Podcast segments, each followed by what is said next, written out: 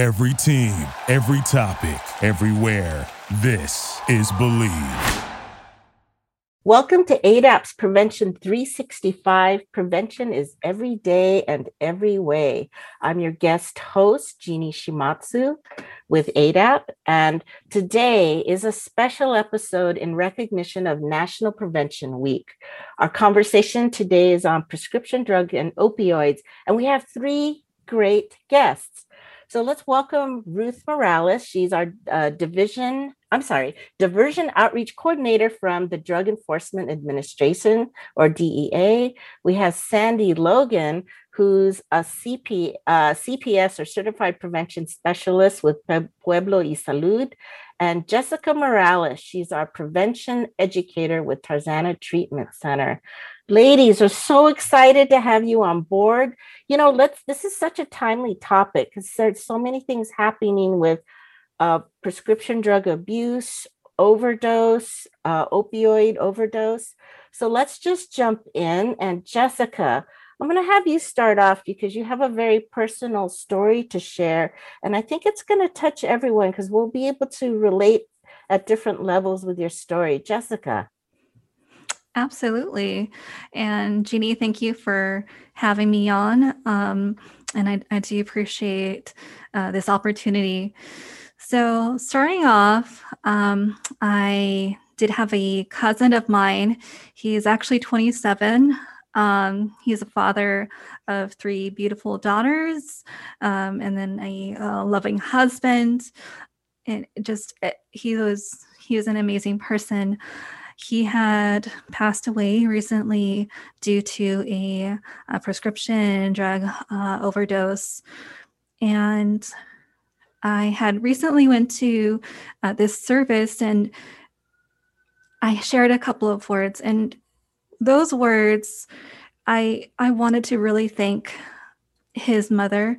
Um, he, she was you know in tears and you know, just devastated um, and then the whole family but I wanted to thank them for allowing everyone to come together to celebrate his life. And not once did I hear um, any words of overdose or any words of, uh, oh, yeah, he was just on drugs and he was this and he was that.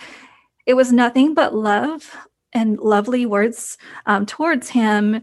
So I just wanted to go ahead and acknowledge that, and this, this can happen to anybody. Uh, really, it it doesn't. It's not just uh, a lot of individuals that can be around, you know, hanging out on the streets. It's you know, many loved ones are uh, affected, and also it's it's so easy to do. Like it's so easy to say oh you know what? I'll i'll just take it like a couple more this time. Um and you know not really knowing what's going to happen after that it's it's very very serious um, and then coinciding with mental health it's so important to connect with others and sharing with them your concerns about like hey you know i'm having you know these thoughts or i'm it's i'm, I'm really tempted to just you know to like if someone were to say i'm tempted to end it all like that's those are some signs. Um, and then we really have to be proactive in identifying uh, those signs as well. And uh, personally years ago I, I found myself in that same situation is you know, I was going through a lot. Um, and and I know what it's like to be put on, you know, a 5150. And I, I it's it's not fun. You get handcuffed, you get, you know, uh, into a back of a, a police car, you get to the ambulance where they strap you down, and you get sent to a psychiatric hospital where you then have to stay there for as long as they need you to stay there. So, but it's so important to really uh, emphasize, you know, that you really do need help if that's if those are some thoughts that are going around, you know, um, in your head, and you just it's so important to have support and to seek out support. So, Jessica, wow, that is really intense. And I really appreciate you sharing such a personal story. Uh, what helped you bring you out of uh, that state of depression that you were going through? And um, what is what gave you your strength? I really I came across really wonderful people uh, when I was there at the psychiatric uh, hospital. They weren't um, it, it's not your you know textbook okay looney tunes or like the um what you see on the movies it's not like that. It you know they're normal people like what you know you, coming across a person like at the store like um so i was really appreciative of that opportunity to just it, for me i i considered it a learning opportunity um just to say hey you know maybe there are other people that can uh, definitely like I can connect with. Um, so just finding um, that connection, and then not just that, but like sustaining that mental, the help of mental health services. Um, I went to a mental health facility in Palmdale. And there I met the most wonderful psychiatrist, and her name is Michelle. Um, and she i ended up years later um, meeting up with her and collaborating with her as an, agent, an agency partner uh, on a few events. So it does go for full circle um, and you really like you see things from a different perspective um, towards that uh, the end of you know your experiences. Um, so so just knowing that um, made it that much more wonderful. You know, it's it's a, it's a journey, of course, but it's my journey and it's something that I own and I own it proudly. Yeah, uh, Jessica, thank you for sharing the story of you know your loss of your cousin. I am so sorry to hear that, um, and and also just sharing your personal story. It it takes a lot of courage to be able to talk about it and but i think that's what we need. We need more people to be honest and tell tell the communities tell the world that we are having issues that we do need a little more support and that um, you know we have this idea of somebody having mental health issues and it's co- connected to like the movies and what we see right? But everybody's having um, a hard time right now especially during the pandemic I think a lot of it's brought out a lot of scary feelings and um, insecurities during out throughout this whole pandemic. Uh, I have a dear friend of mine who's a pharmacist, and actually her son is um, OD'd several times, and um, they were able to save him with naloxone. But I mean, you think about this in her perspective of being a pharmacist, she never thought that her children would have any um, uh, any addiction issues and and getting connected to you know drugs. Because here she's a pharmacist. I know everything. I know what i can do. But it really showed that this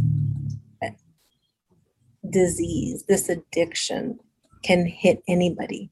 I know police officers that their own children are having addiction problems as well and mental health problems. So there is nobody that is, is hidden or escapes from this disease. But we have to be proactive in how we start talking about it. And that's what I love about this podcast is that we're going to talk about it in real life and really just share our stories with everybody. So Sandy, do you have a personal story about about what you've witnessed with uh, prescription drugs and opioids? Is there something that has touched you that you've witnessed or experienced?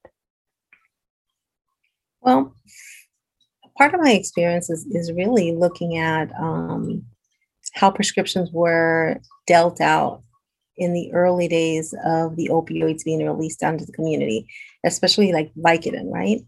Our pay, um, I used to do um, I used to work with physical therapists as a practitioner. And, you know, we would tell patients, go ahead and take the medication.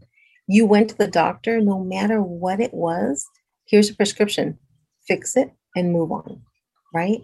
Um, there was no, it was great for companies because they got patients back to work, their employees were back to work.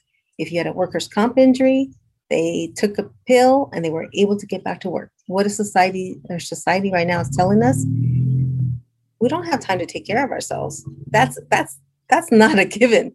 We are not entitled to take care of ourselves. We are to continue working our nine to five and keep moving.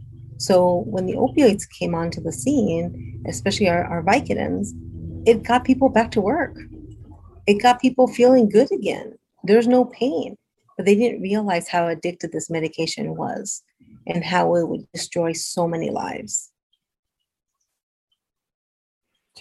Yeah, that is uh I have a personal story too when it comes to that. I was given a prescription um, and pain medications along with that. Uh, the original prescription, I had an adverse re- reaction and it affected my body so badly that I was out of work for a year. And the first couple months, my body was on fire. I couldn't have clothes touch me.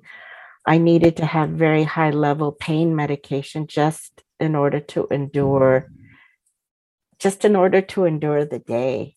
And that went on for months. And so I was very aware of the worry of becoming addicted because I could have. So I did my best to try to moderate and keep an eye on that.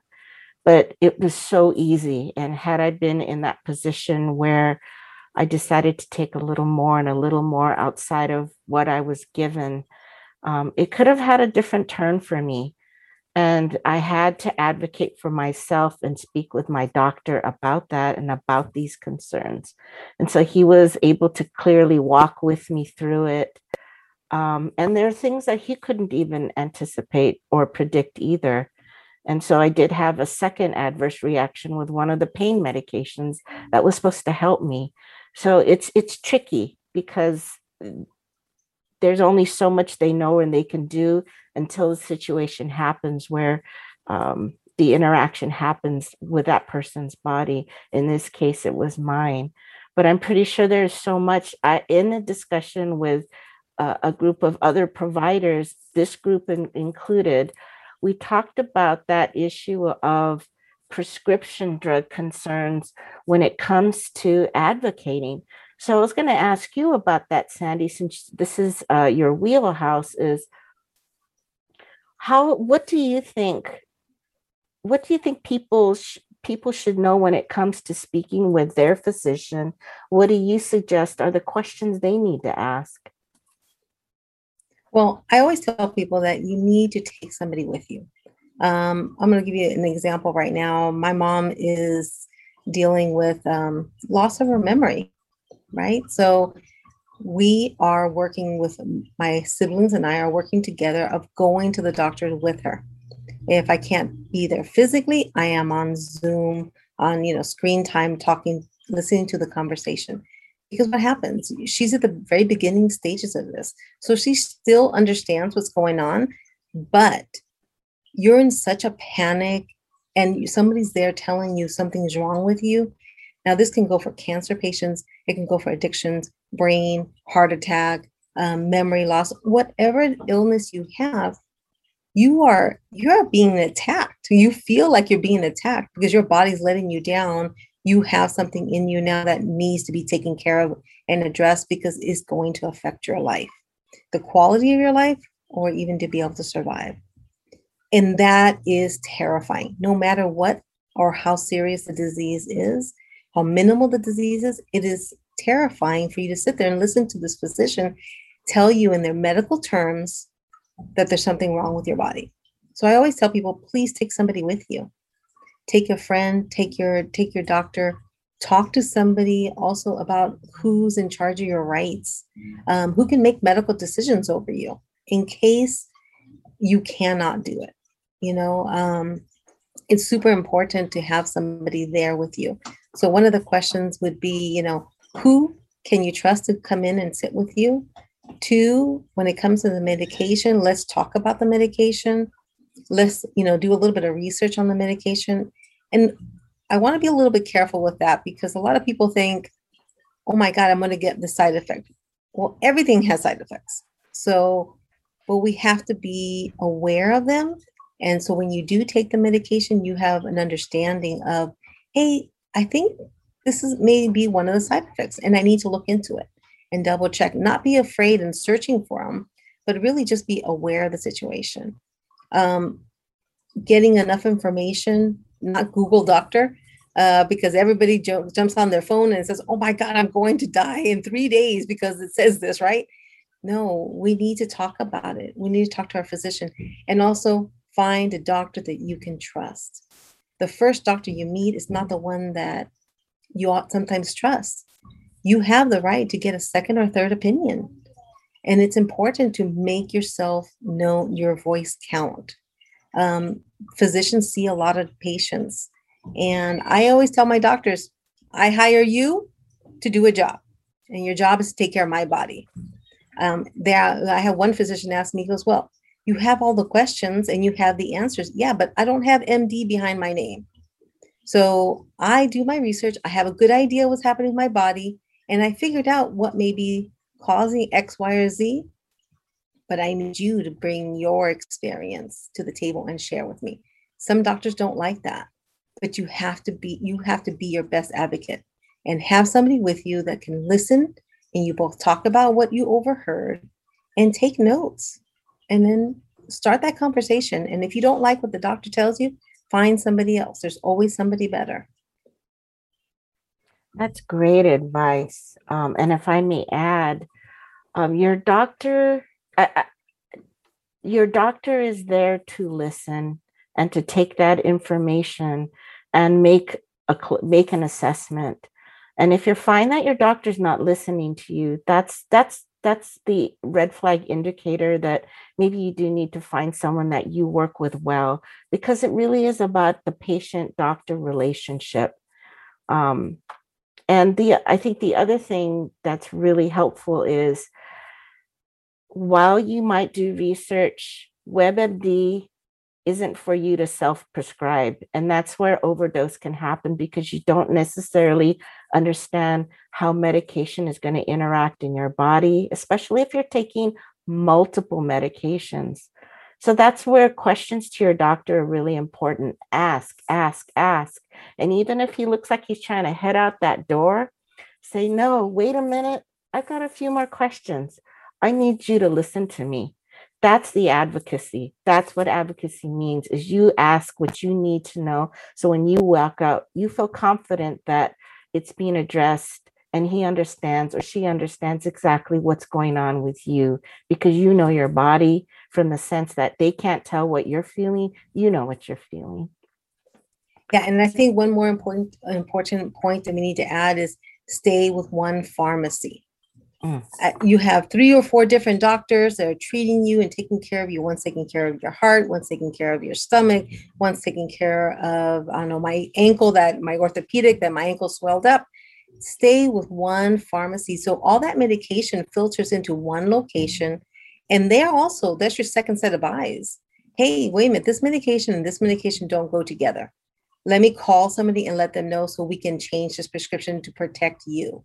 So make that connection and stay with that one pharmacy, no matter how many times you're changing, uh, going to see different doctors, because they all don't talk. Sadly to say. You know, you brought, brought up an excellent point. I think most people with their with their pharmacist, they go up, they wait their number or turn their number in. They're waiting for it to get called. They come grab their bag. There's usually a consultant period, but it's usually okay. Take two pills in the morning, two in the evening and oftentimes we don't even think about asking those questions to the pharmacist to the task is there any concern that I should have because I'm taking this too? Oh, I'm also taking a natural herb. What do you think? And speaking That's of excellent. excellent point. Excellent. So, speaking of natural herbs and things that come out of our home, I want to ask the group, and Sandy, I'd love you to start this off is when we talk about what happens in our home, oftentimes there's cult- cultural perceptions that are tied into how people see medication, you know, and it's not necessarily bad, but it's something to keep aware of.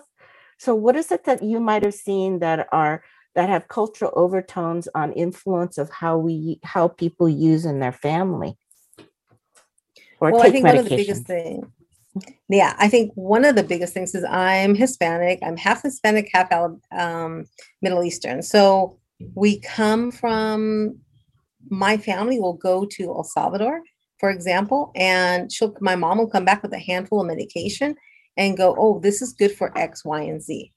And I'm like, "Well, what is that?" Well, it's it's a medication the doctor gave me. They don't know what they're taking. First of all, second of all, they will share with my aunt, hey, you have that? I have that same thing. My ankle was swollen. I took this pill and it made it go away. And I'm I feel like I'm 20 years younger. Well, wait a minute. What, what is in that medication? What are you giving? And I'll give you a perfect example. And we're talking about opioids and pain management. You don't know how, um, the medications that are done in different countries. They're not under FDA approval. So we don't know what level of, of uh, medication it is, how it's protecting us, what how has it been tested, and how it's going to interact here. Also, uh, insurance is a big issue nowadays. You know, we pay a lot of money for insurance, and some of us can't afford to have insurance. So going to the doctor, getting this prescription, paying 10 $20 for this prescription, I take it home and I need two pills. And I'm, you know, I take, you know, I went to the dentist, I got some dental work, I got some opioids, it helped with my pain. But now I have 30 tablets. I had it was a prescription for 30 tablets. Now I only have 28 or 27 left because I only needed a few. But hey, I spent 20 bucks on that. That's a lot of money right now. You know, that's, you know, four or five gallons of gas at this moment. So what do I do? I keep it at home in case I need it for something else because I don't want to waste that pill. But the reality is that I need to get it out of my house. Mm-hmm. And I'll give you a personal story. I've got teenagers at home. And right now that the pandemic has been happening, I've been working at home and at the office back and forth. And that dental prescription, I did have it. I didn't do, I didn't have the chance of dropping it off at the DEA pill take back. Um, but what I did do is I left it in my car, that medication because I knew my kids were home. I didn't want to worry about that prescription giving them any kind of uh, idea of saying, hey, I'm going to try that because my friends do and they say it helps. And I'm stressed out. I'm home here doing Zoom, talking to lack of my friends. I don't get a chance to go outside as much. We live in an apartment. Um, so I didn't want that to be there. So I made sure that I swept my place. But that's what you really need to do is take care of that. Take these steps. It doesn't mean that you can't have uh, a glass of wine, or also it doesn't mean you can't have prescription medication. But I do need to be responsible in protecting my kids. Awesome. Hey, Ruth or um, Jessica, do you guys have any um, feedback about how you see cultural uh, interaction or cultural perceptions and uh, prescription drugs and opioids in the home? Yeah, I definitely would echo what Sandy mentioned. Um, you know, having medication um, in the medicine cabinet is something that my parents or my family members see as a need. And it is expensive to have access to it. It's not something that you can easily get every so often. So I know for them, it's it's difficult to to dispose of the medication that they no longer need or is it or or is if expired they do throw it away but um yeah they definitely have this notion of i'd rather keep it because i might need it down the road rather than not having it at all so i, I definitely do see that in in the culture in my family and in uh, my immediate family and my surrounding families um, the the wanting to keep uh, medicine just in case they need it yeah, we have the same thing with many of our Asian cultures with the hoarding, the hoarding effect of medications for those exact reasons. And it could be a decade or plus older. And sometimes I say, you know, this is 2003. It has no effectiveness now. Mm-hmm. And so teaching about things like national drug take back which i'm going to actually pass to you in a second to have you give more information is is really a good opportunity to raise that awareness um, jessica did you have anything to jump in before we went into that yeah um, i i want to touch on the young culture in relation to substance use.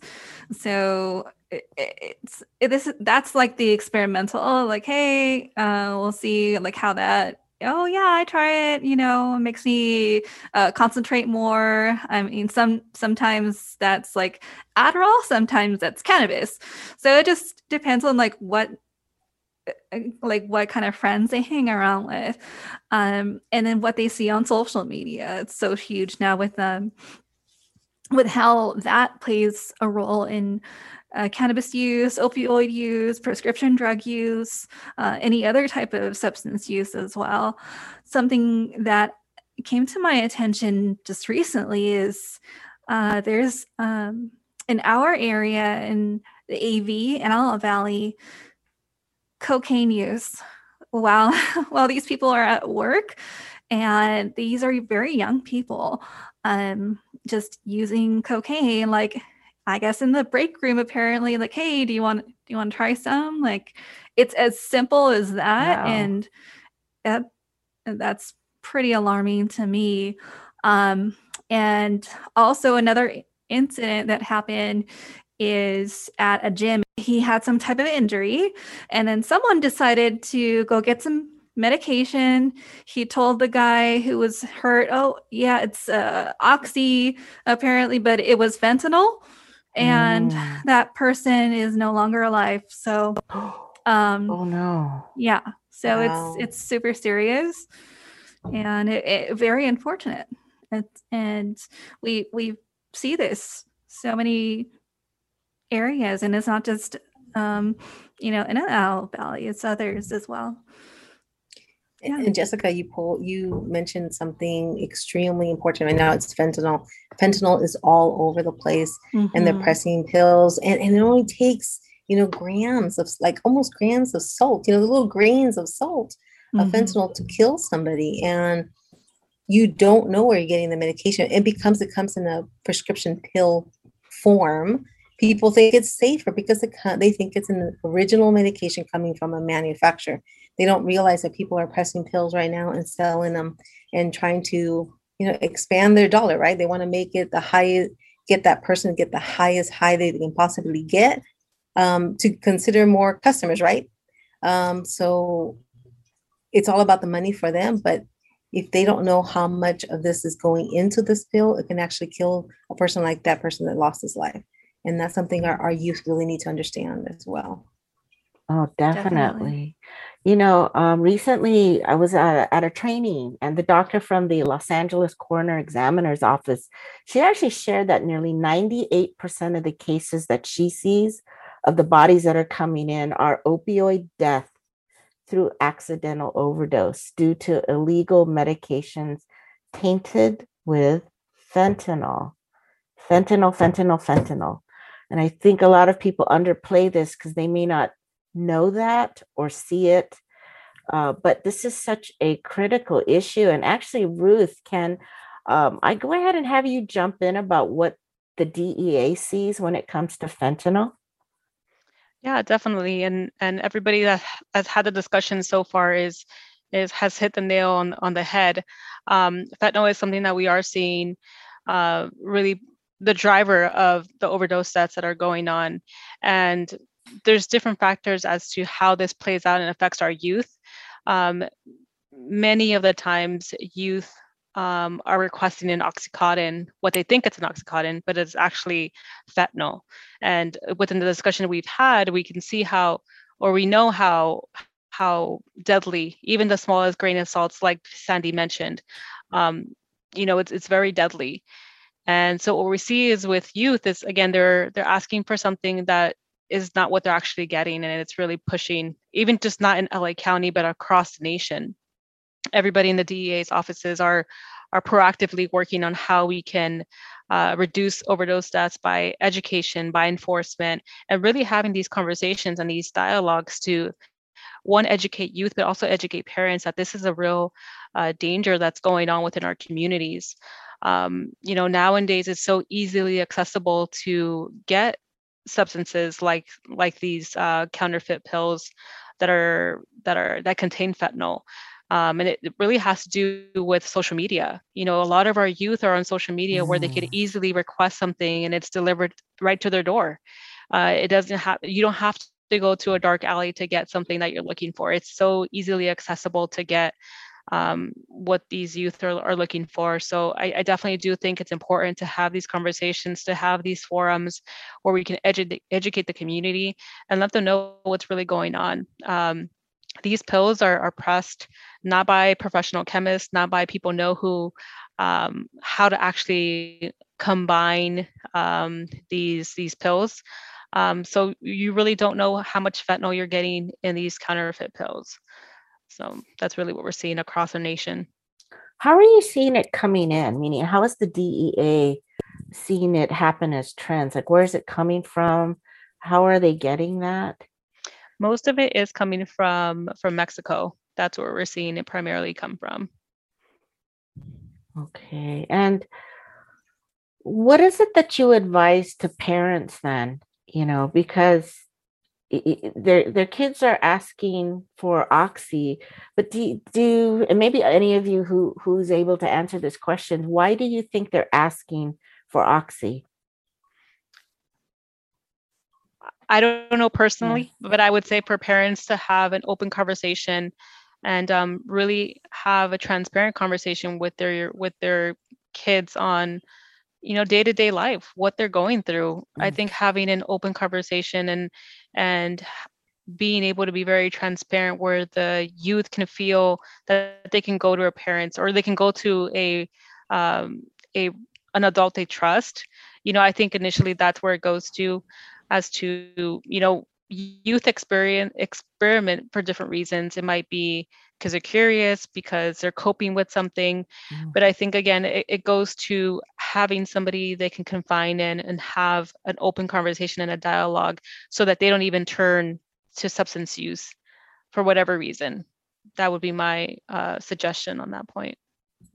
And I agree with you, Ruth. I think it's important just to kind of have that conversation, but really even just um, talking about you don't get medications from anybody else.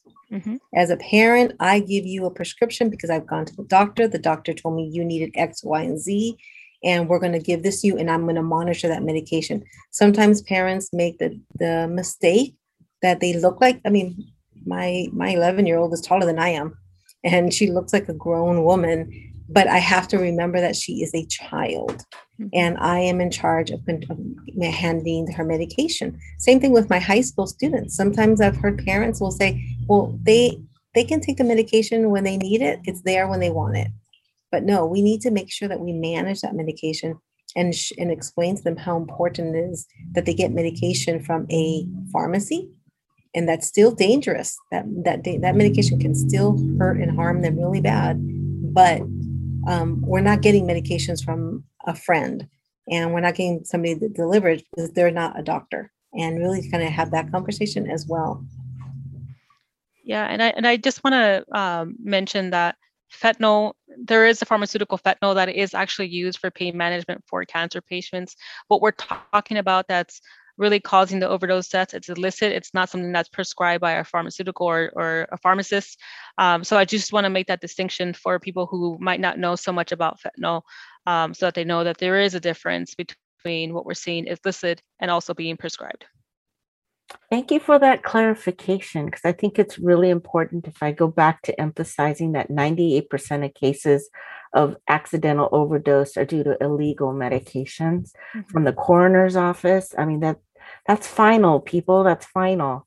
So if you, especially for young people, ask the question if they're passing you something and they don't know where they got it, it's that that's a huge risk. You don't know where that med- medication originated from, and most likely, if they're just passing it, passing that to you, it's probably from an illegal source, and that's a huge gamble on your life.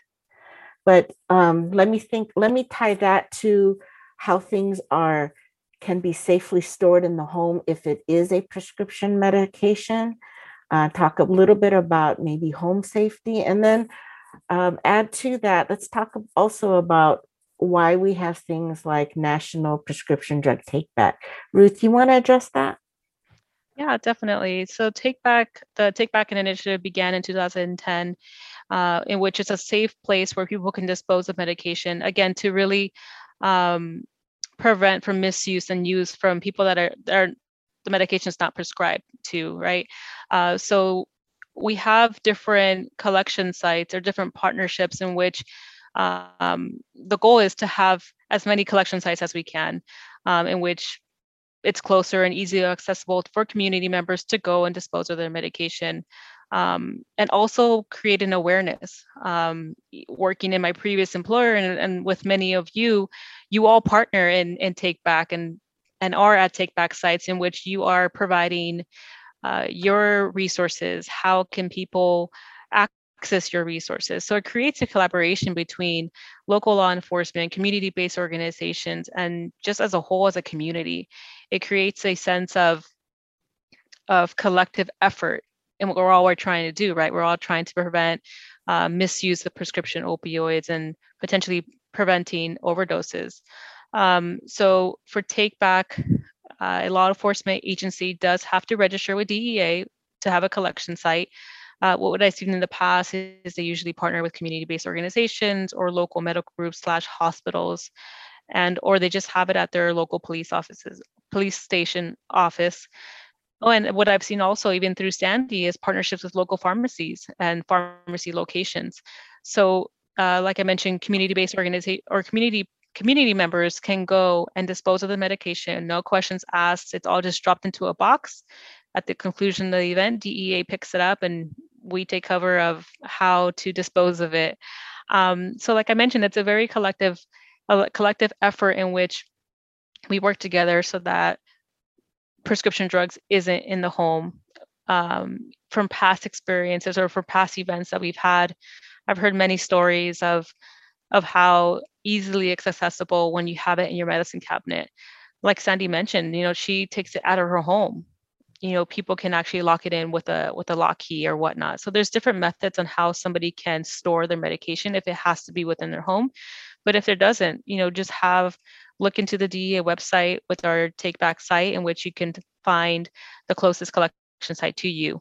It take back takes place in april and october. It's usually the last saturday of the month from 10 to 2 um, but also, I want to to note that every day can be a take back day. Mm-hmm. There is collection sites throughout the county, uh, at police departments, at local hospitals, in which if you can't make it out to a take back site, you can also look into a DE website in which you can type in your zip code and it would prompt up the closest collection site that's accessible to you year round. So, like this podcast mentions uh, prevention can be every day in every way. Take back and take place every day in any way. So that is my plug for Take Back. awesome job. Very good. Hey, so um, for the group now, we we t- we touched on so many topics about or so many topic areas in relationship to prescription drug and opioids. Um, what is your takeaway for you about this conversation? Or if there's something that wasn't included that you feel is an important takeaway for those listening what is your takeaway?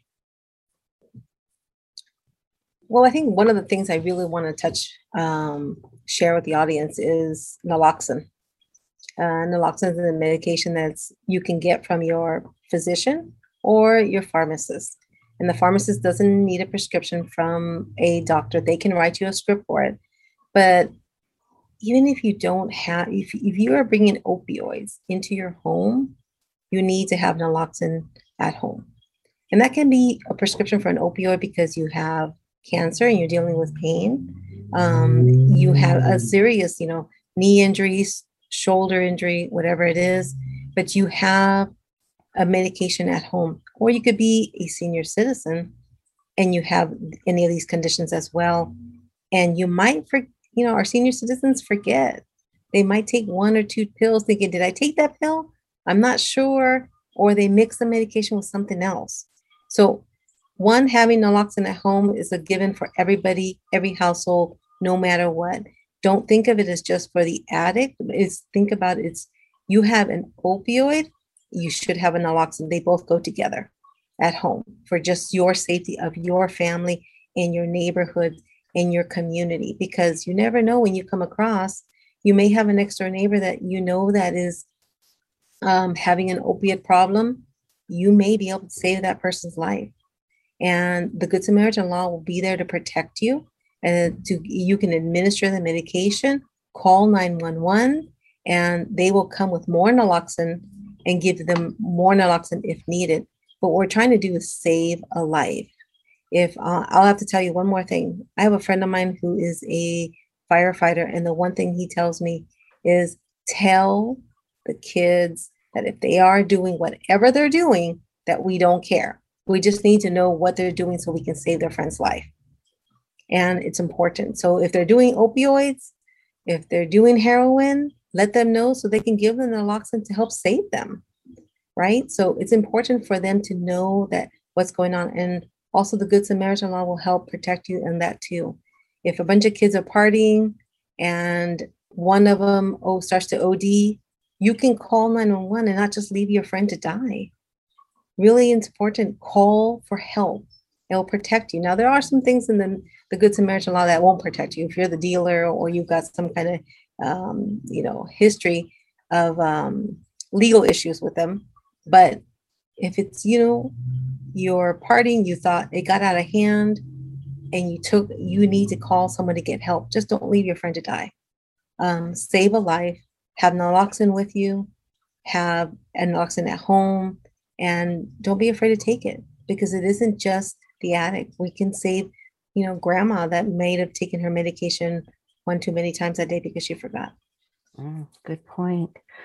And naloxone, you cannot overdose on that. Naloxone won't hurt you. But no, not calling for help, not calling for help will. Yeah, good point. Exactly. Good point.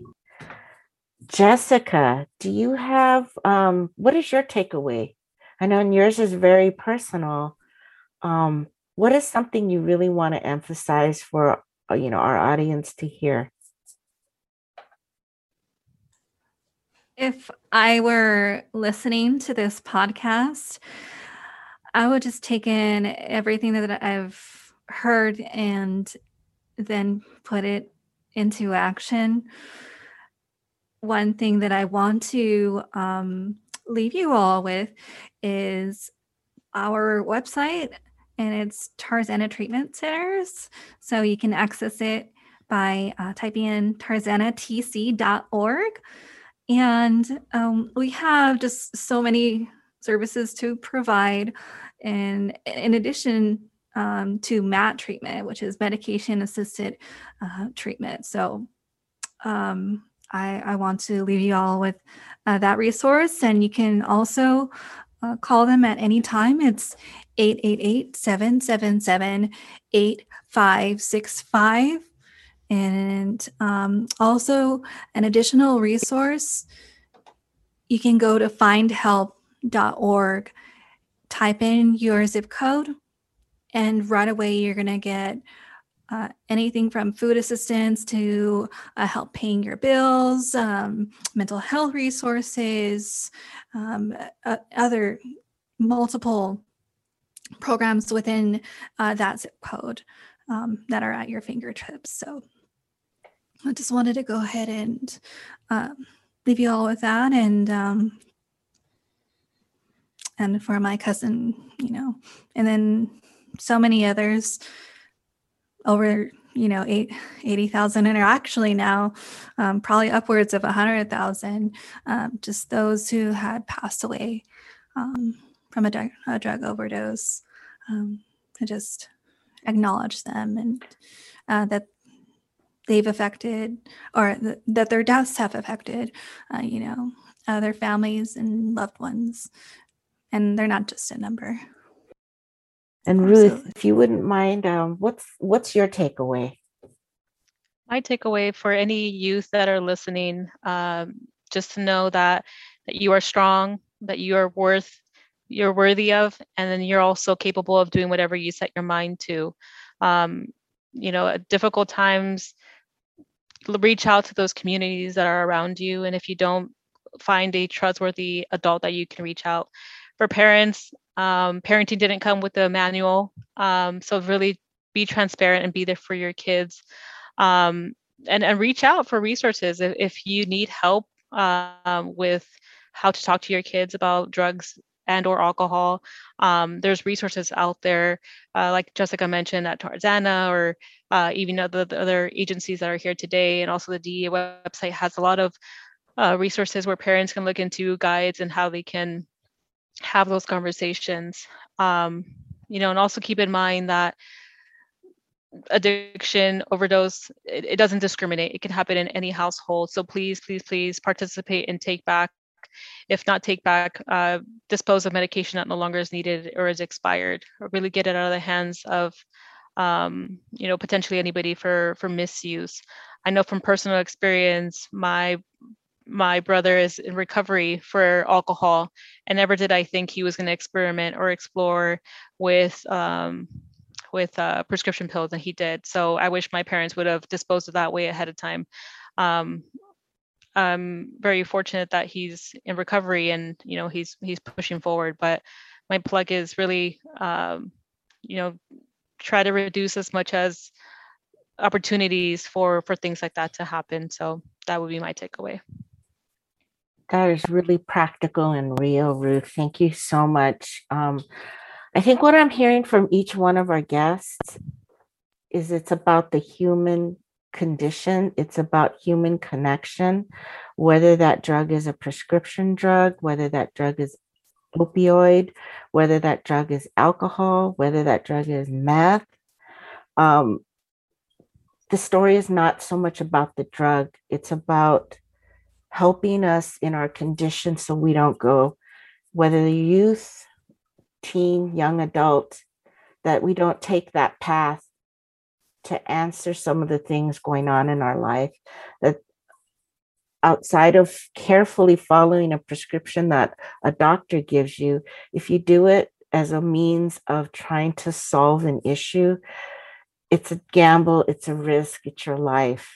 And i think each one of us um, shared a story that related to that that it's it's something that goes across the board and i thank you for sharing how real it is because it is about human life saving human life and most important finding a way to enjoy and love your life right so there are people out there who do need uh, substance abuse resources. This is one that you can keep on hand uh, in LA County. It's Substance Abuse Service Hotline 1 844 804 7500. I'll repeat it. That's the Substance Abuse Service Hotline through LA County 1 844 804 7500.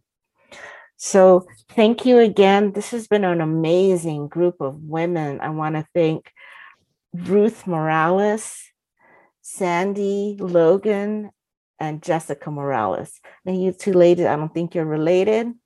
Maybe somewhere up in the line somewhere. Probably, yes. but I want to thank you for your insights, your your your passion, and uh, the information that you shared, and most importantly, thank you for your heart. You guys shared your heart today.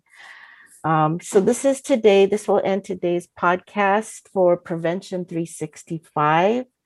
Um, please join us every Wednesday at Prevention 365 podcast on Bleav, that's B L E A V, Spotify, and Apple. Um, you may also find some of our episodes on youtube.com slash AADAP Inc., and that's A A D A P. People need people. And that concludes our podcast today. Thank you, everyone.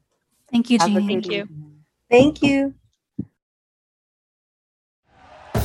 Thank you for listening to Bleav. You can show support to your host by subscribing to the show and giving us a five star rating on your preferred platform.